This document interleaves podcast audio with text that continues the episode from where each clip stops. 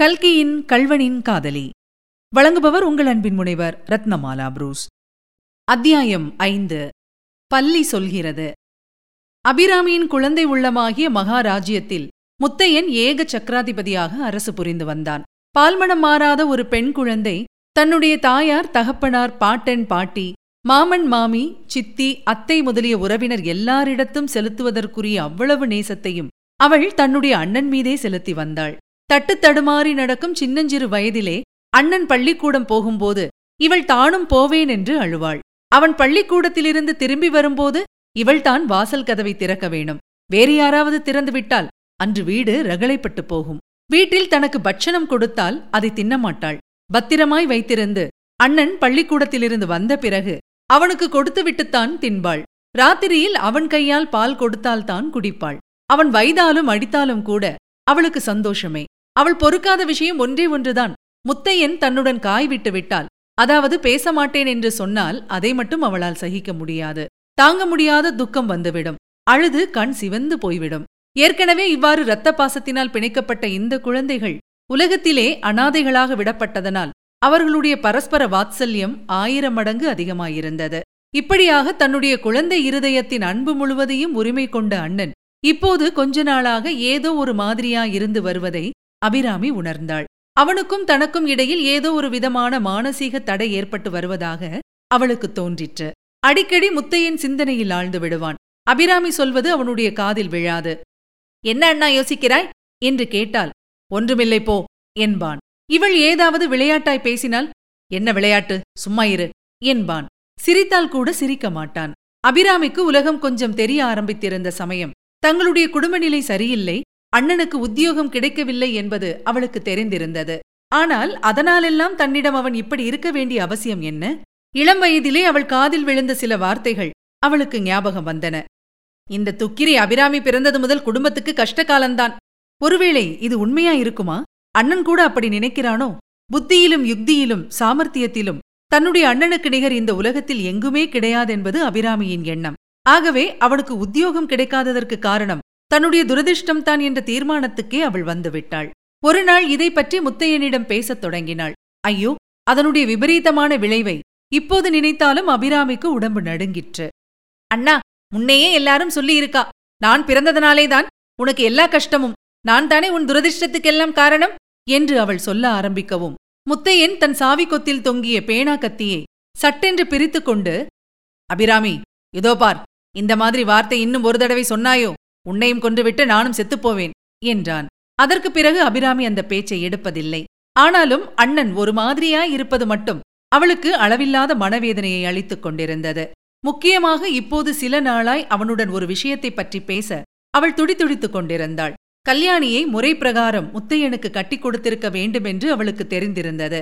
ஆகவே கல்யாணிக்கு வேறு இடத்தில் கல்யாணம் நிச்சயமான செய்தி அபிராமிக்கு அளவில்லாத ஆத்திரத்தை மூட்டிற்று. அதை பற்றி முத்தையனிடம் பேச வேண்டுமென்றும் கல்யாணியையும் கல்யாணியின் தாயார் தகப்பனாரையும் அவளை கல்யாணம் செய்து கொள்ளப் போகிறவனையும் வாயார மனமாற திட்ட வேண்டுமென்றும் அவளுக்கு ஆத்திரமாயிருந்தது. ஆனால் முத்தையன் தான் இப்போதெல்லாம் அருகில் நெருங்கினாலே எரிந்து விழுகிறானே. முன் அத்தியாயத்தில் சொன்ன சம்பவம் நடந்து இரண்டு நாள் முத்தையன் வீட்டிற்குள்ளேயே உடம்பு சரிப்படவில்லை என்று படுத்துக் கொண்டிருந்தான். மூன்றாம் நாள் காலை எழுந்து வெளியே போய் வெகுநேரம் ஆறு குளம் வயலெல்லாம் சுற்றிவிட்டு வீடு திரும்பினான். அவன் வீட்டுக்குள் நுழைந்ததும் அபிராமி அவன் எதிரில் வந்து அண்ணா என்னுடைய கையில் என்ன வைத்துக் கொண்டிருக்கிறேன்? சொல் பார்க்கலாம் என்றாள். அவளுடைய கைகளை முதுகுக்கு பின்புறத்தில் கோத்துக் கொண்டிருந்தாள். சொன்னால் எனக்கு என்ன தருகிறாய்? என்றான் முத்தையன். சொன்னால் என் கையில் உள்ளதை உனக்கு தந்து விடுகிறேன். சொல்லாவிட்டால் நீ எனக்கு ஒரு கிராமபோன் வாங்கி தர வேணும். சரிதானா? ரொம்ப சரி. அப்படியானால் சொல்லு என் கையில என்ன இருக்கு? நிச்சயமாக சொல்லிவிடுவேன். சொல்லிவிடேன் பார்க்கலாம். உன் கையிலே விரல் இருக்கு. கொண்டா விரலை தனியா எடுத்துக்கொடு அபிராமி கொஞ்சுகின்ற குரலில் போ அண்ணா. உனக்கு எப்போதும் விளையாட்டுத்தான். எனக்கு ஒரு கிராமபோன் பெட்டி வாங்கித்தாரேன் வாங்கித்தாரேன் என்று எத்தனை நாளா ஏமாற்றிக் கொண்டு வருகிறாய்? என்று சொல்லி தன் கையில் இருந்த இரண்டு கடிதங்களையும் அவன் கையில் வைத்துவிட்டு சமையலறைக்குள் சென்றாள். முத்தையன் ஊஞ்சல் பலகையில் உட்கார்ந்து கடிதங்களில் ஒன்றை பிரித்தான். அதன் உரையில் தபால் முத்திரை எதுவும் போட்டிருக்கவில்லை. அதற்குள் ஒரு கல்யாண கடிதம் இருந்தது. அதை பார்த்ததும் முத்தையனின் முகத்தில் கோபம் பொங்கிற்று. அந்த கடிதத்தை துண்டு துண்டாய் ஆயிரத்தெட்டு சுக்கலாக கிழித்துப் போட்டான். பிறகு இன்னொரு கடிதத்தை பிரித்து படித்தான். அதை படித்தபோது அவனுடைய முகம் மலர்ந்தது. இச்சமயத்தில் வாசற்புறத்தில் மோட்டார் வண்டிகளின் குழல் ஊதும் சப்தமும் இன்னும் கட்டை வண்டிகள் பூட்டப்படும் சப்தமும் ஆரவாரமாய் கேட்கவே அபிராமி உள்ளே இருந்து வந்தாள். கூடத்தில் சற்று நின்று முத்தையன் கல்யாண கடிதத்தை சுக்கல் சுக்கலாய் கிழித்துப் போட்டிருப்பதை வியப்புடன் கவனித்தாள். தலையை ஒரு ஆட்டு ஆட்டிவிட்டு வாசற்புறம் சென்றாள். ஒரு நிமிஷத்துக்கெல்லாம் அண்ணா இங்கே ஓடிவாயேன் வந்து பாரேன் கல்யாண பெண்ணுக்கு மோட்டார் வண்டி வந்திருக்கிறது. எல்லாரும் கல்யாணத்துக்கு கிளம்புகிறார்கள் போல் இருக்கிறது. வாயேன் வந்து பாரேன் என்று கத்தினாள். அதை கேட்ட முத்தையன் பரபரப்புடன் எழுந்து போய் வாசற்படிக்கு அப்பால் நின்ற அபிராமியை பிடித்து இழுத்து உள்ளே தள்ளினான். வாசல் கதவை படீரென்று தாழ்பால் போட்டுவிட்டு அவளை தர தரவென்று இழுத்து கொண்டு வந்து ஊஞ்சலில் உட்கார வைத்தான். அபிராமி கண்ணை கசக்கிக் கொண்டு அழத் தொடங்கினாள். சீ அசடே என்னத்திற்காக அழுகிறாய்? என்றான் முத்தையன். நீதான் வெறுமனே வெறுமனே என்னிடம் கோபித்துக் கொள்கிறாயே? நான் என்ன தப்பு செய்துவிட்டேன் அடடே இதற்காகத்தானா? உன் பேரில் எனக்கு ஒரு கோபமும் இல்லை அபிராமி.